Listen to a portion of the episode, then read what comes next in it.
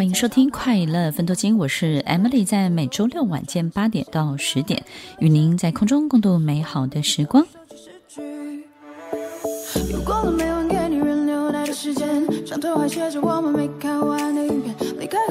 你是否还失眠？从不熬夜的我有明显黑了眼圈。你送的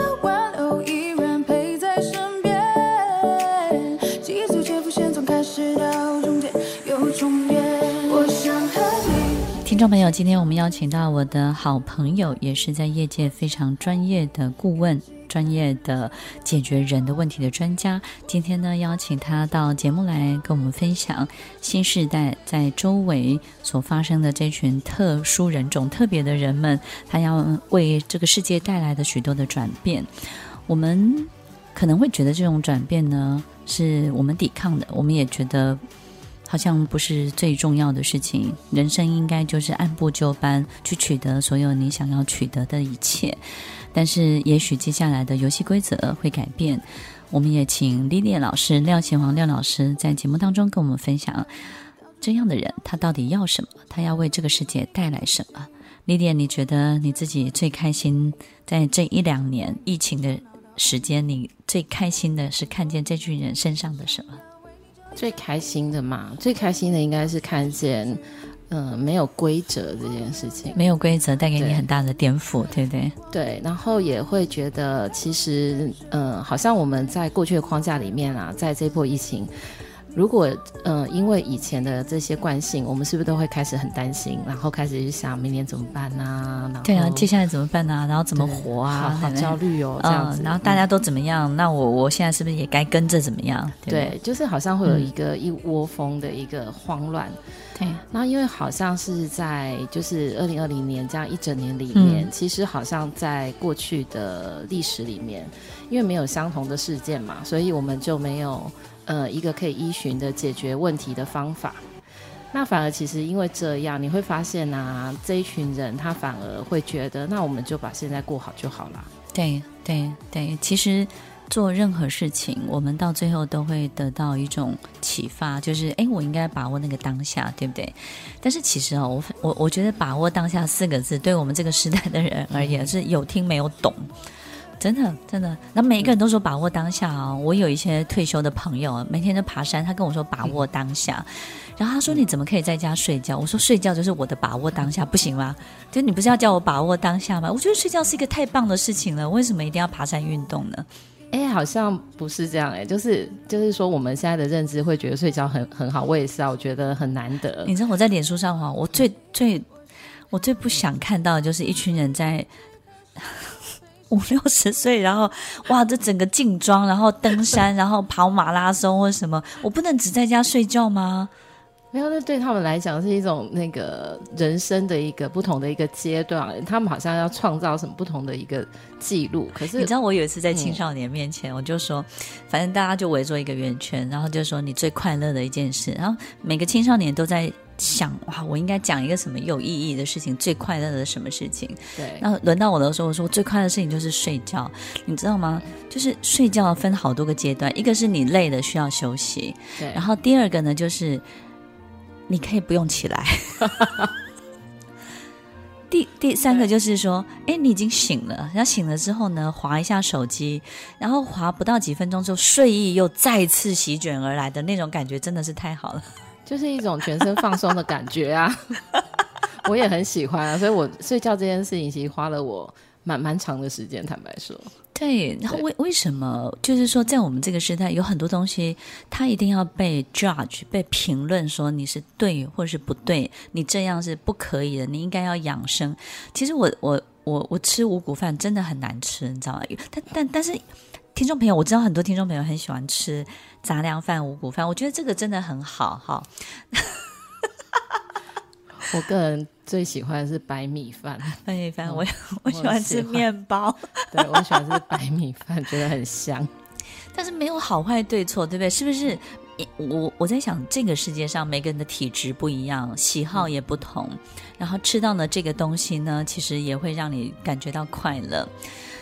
我我知道有很多的道理是是非常正确的，很多专业知识其实是为了我们好的。我最近有一个员工，他大过敏，你知道吗？那免疫系统出现问题，他也治不好。但是呢，他每天都渴望吃面包，因为他很喜欢吃面包。那我就说你就吃吧。他吃了之后呢，他就一直观察他有没有发。你看，我就一直看，哎，他没有发，没有发。哎，他说，哦，我终于可以吃面包了耶！然后隔天早上起来就大发作。我觉得这个拉扯的过程其实是很痛苦的一个过程，但我觉得身体本身我们一定要去重视它到底怎么了，或不管是情绪或是各个方面的问题。但我总觉得人生苦短，稍纵即逝。也许做很多事情，我们只要不伤害别人，有什么事情是不能做的呢？对不对？只要不伤天害理，不为非作歹，那有什么事情是需要被局限的呢？那这群人当中，我觉得这种思维就非常的开放，对不对？就是他，嗯、呃，这个问题我也被问过，就是很长，很多学生都会觉得说，历练老师是不是哦，整天都在想要上课啦，然后什么很励志的事情啊？就有一次我就跟他们说，我说，哎、欸，其实我最喜欢做的事情，你是睡觉嘛，对不对？嗯、我就跟他说，我最喜欢的事情是放空，然后他们就觉得很神奇，因为好像放空这件事情，在我们以前的教育里面，好像就是。Do nothing，就是你好，什么事情都没有做，然后很浪费时间。对啊，对啊，对对。你有时候在上一对一的时候，会不会有点放空？因为如果对方一直在讲重复的事情的时候，会啊，因为 他就会现出一个 circle。其实你也知道他在说什么。你那时候是不是在想中午便当要吃什么？其实我那时候在想说。还要还要讲几次，然后等一下想要喝个什么或者吃个什么？OK，他们会会这样子，所以其实你对你而言，放空这件事情也是很重要的一个。休息，对对，恢复恢复是不是？恢复、呃，我觉得不知道哎，就是我会很喜欢把很多事情速速的做完，嗯、就把我应该做的事情全部都做好。对，然后做好之后，其实大家都会觉得我那个，我可能下一趟是不是还有什么约，或者是有什么重要的事情？可是其实没有哎，嗯，我通常都会把事情做完之后，然后找一个时间，然后好好的放空。而且我觉得有一种体会是很特别的，听众朋友，这个这个今天也蛮奇怪的，我我觉得。如果我有五天都可以不工作，好好比过年啊，我们可能放假比较长的时间，很多人都会计划，对不对？这一天要做什么，那天要做什么。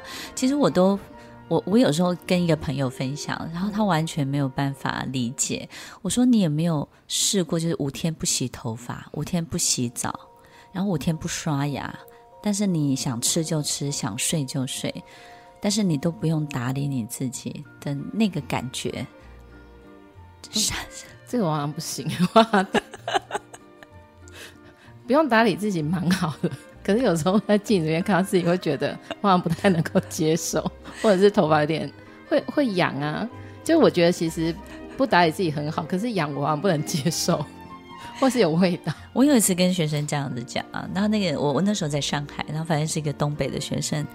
然后我就跟他讲，我仿佛发现了一个好特别的，让自己很开心的方法。那、嗯、我想跟他分享，他就跟我讲说：“哎，我们东北那 都一两个月不洗澡，都一两个月不洗澡的，这很正常的呀。所以五天没怎样。”OK，呃，我我觉得其实我们。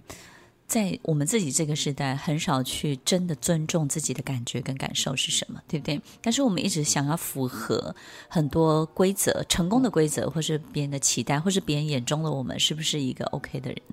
我们可能会陷在这个部分。那这个新的时代，他们好像完全不理会这个。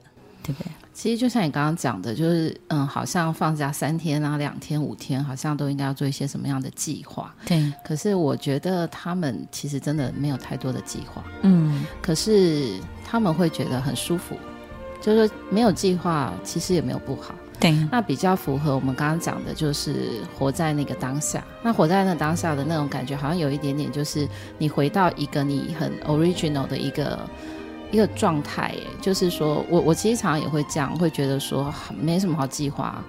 那如果你今天起床了，你再来想你要吃什么，那你想在家就在家，你想出去就出去，想叫 Uber 就叫 Uber。我觉得有一种随性，你不能这样子。我们这个世代的人就会想，那你钱从哪里来？哈，哦、对啊，对对对，你你未来怎么办？那你五年后的你在哪里？五年后倒推回来，你现在在哪里？然后呢，每一天呢，你要你要去想，你要累积什么？然后呢，每一天都是。都是一，都是二，都是往上增加的。你应该要慢慢、慢慢、不断的增加自己的筹码。你看，我们这个时代的人思维就是这个样子，对不对？哦，我我觉得这个时代还有一些更有趣的东西，就像我刚刚提到 Uber 嘛，嗯、对不对？Uber Eats，那其实有一些我们这个时代的朋友或长辈，他们就跟我讲啊，他就跟我讲说，绝对不叫 Uber，我绝对不吃。其实我很惊讶，你知道，因为我觉得很方便。嗯，他们跟我讲说。他们都会加钱，就是会会会很贵，然后你去那边 才三十块。对，因为架架上本身就增加钱，然后又要加一个外送费，对不对？对，嗯、对，就是他们其实我我遇过蛮多这样的情况，可是就我来讲，嗯、其实我觉得还蛮感谢的、啊，就是好像他们付出的你没有看见的一个成本，本来就是一个一个成本。那我很感谢他们去帮我们排队这件事情。真的，而且你你知道吗？我有好多的美食餐厅啊，其实，在可能比较远的地方，但是现在都是都透过外送，我们就可以可以吃到这个美味，对不对？其实可以开放一点去看待这件事情了。就是他好像把距离这件事情，他觉得我们这个 CP 值不对，然后这个不划算，我们应该就是要直接。我觉得吃面哈，或者是吃面摊，你可以直接到楼下吃，这个当然没有关系。对，对我有遇过，就是叫楼下的 Uber，好，这个很想打下去。哎哎，对啊，你 就问说，哎，你要送去哪？要送去楼上。这是蛮妙的一件事，但是呢，我觉得如果从一个一个很远的美食餐厅，你能够享受得到，可能节省你的空间跟时间，我觉得你大可以去接受，这是一个非常好的新时代的服务，对不对？对，但是其实这样的人呢、哦，你省这个钱，他其实在很多地方花很多大钱呢。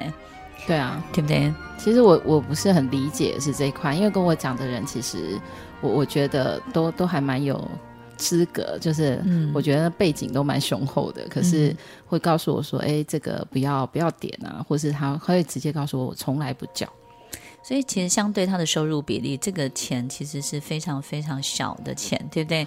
但是他他觉得在某一个地方，他跟他的价值观是不合的。对，所以我们可不可以说，其实，在我们这个时代，很多人是没有办法放开来活的，会会会想很多，就是会觉得好像。被贵到了一些，会心里过不去啊。但你有没有觉得很好奇，就是为什么新时代会找上像我们这样的人？照理说，有没有有没有可能他在我们身上找到了一个很重要的过渡，就像一个摆渡人一样，在我们的身上有旧时代的很多的规矩，跟我们也走过旧时代很多这种。每一个该经过的历程，好比求学，好比考试，好比联考，对不对？对，就是这个所有该经历的过程。但是其实我们又特别能够理解新时代的人他的心里的感受是什么，所以其实他们会在我们的身边周围，并且停留。有没有可能就是一个很重要的 transfer 的过程，对不对？一个转换的过程，帮助他们转换到下一个，还是他帮我们转换到下一个？其实我觉得好像是，应该是我们刚好是介于这中间，可是我们好像可以用他们的思维去让他理解，比如说过去的某一些我们觉得蛮好的东西，嗯、就比如说可能在教学过程当中，对，就是我们以前学古文嘛，嗯，那新时代人会觉得说古古文听不懂，对对对，文言文好像很难，嗯、对，可是可是其实我会在这个中间里面。在比如说我们在易经里面，其实会得到一个乐趣，嗯、然后慢慢的，好像他们会可以理解，哎、嗯，这个好像跟他想象中的不太一样，对，结果变得可以接受，嗯嗯。那会不会他们，我们是一个 transfer 的一个人，但也许他们可以把这个旧的东西能够更发扬光大。嗯、其实我我觉得这好像也是一个。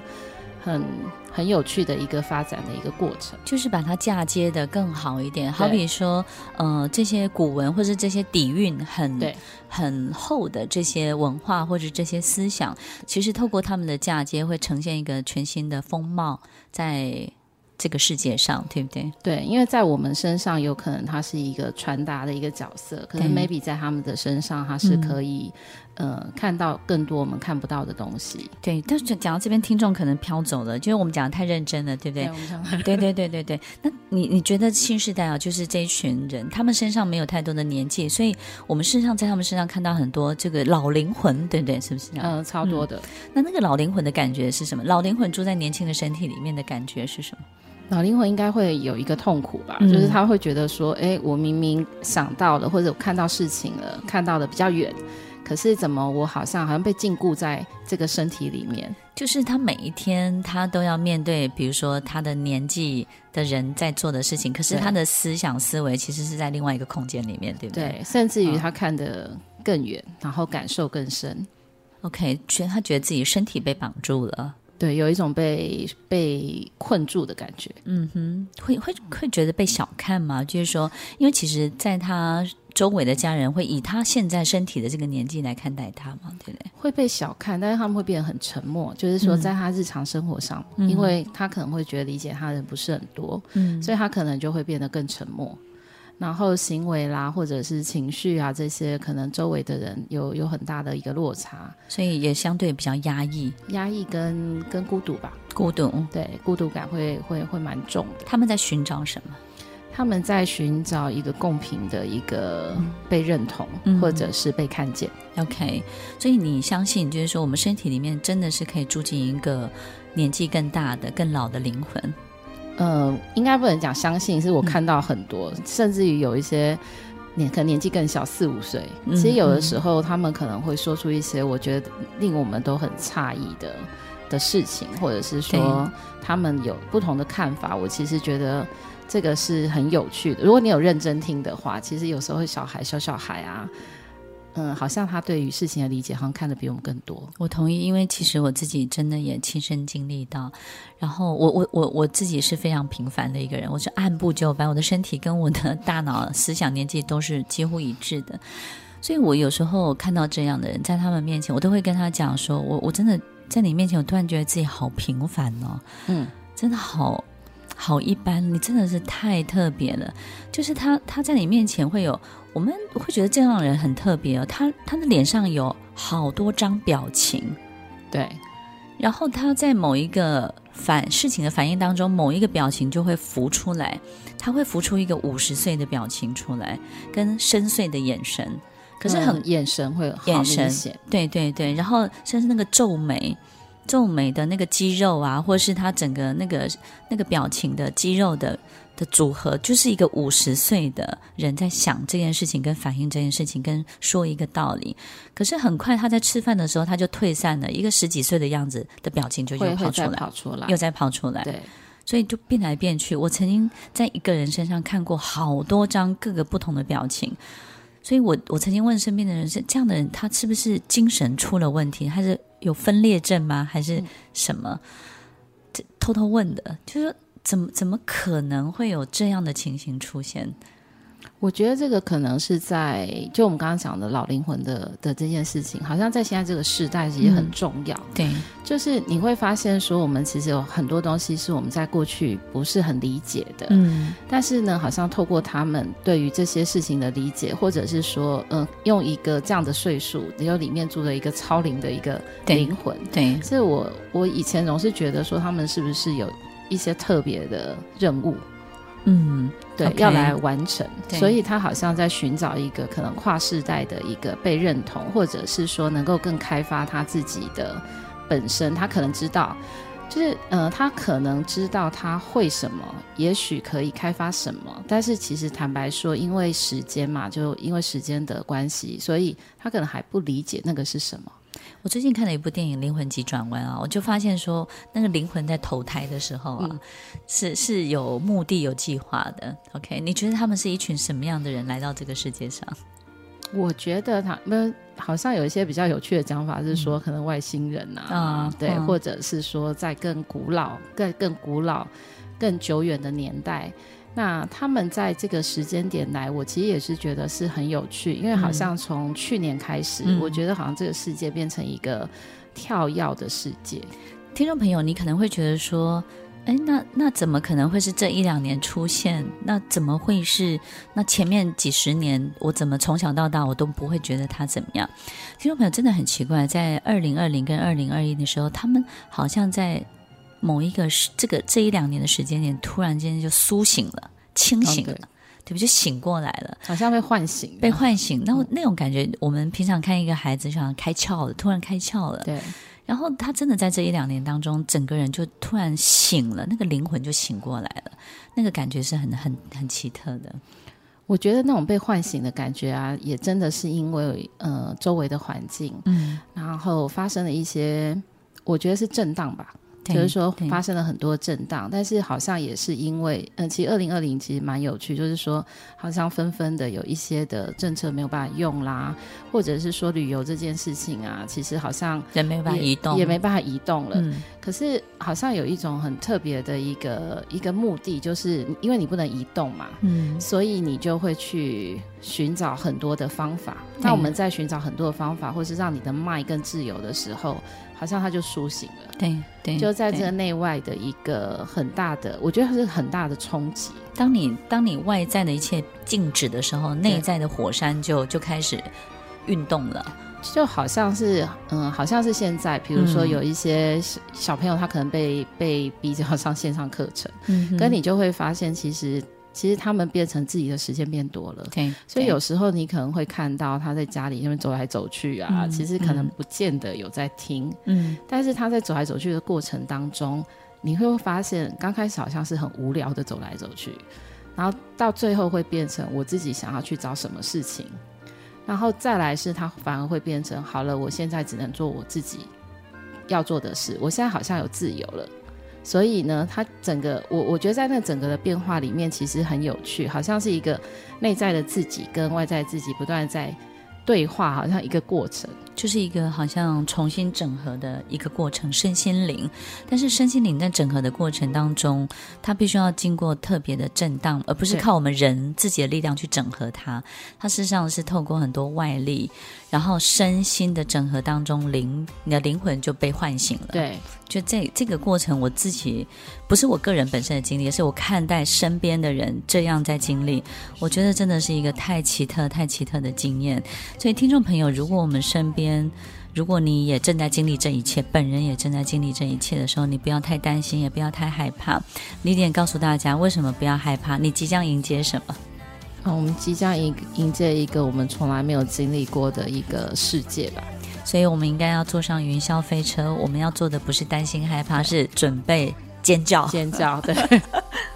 听完今天的节目后，大家可以在 YouTube、FB 搜寻 Emily 老师的快乐分多金，就可以找到更多与 Emily 老师相关的讯息。在各大 Podcast 的平台，Apple Podcast、KKBox、Google Podcast、SoundOn、Spotify、Castbox 搜寻 Emily 老师，都可以找到节目哦。欢迎大家分享，也期待收到您的留言和提问。Emily 老师的快乐分多金，我们下次见，拜拜。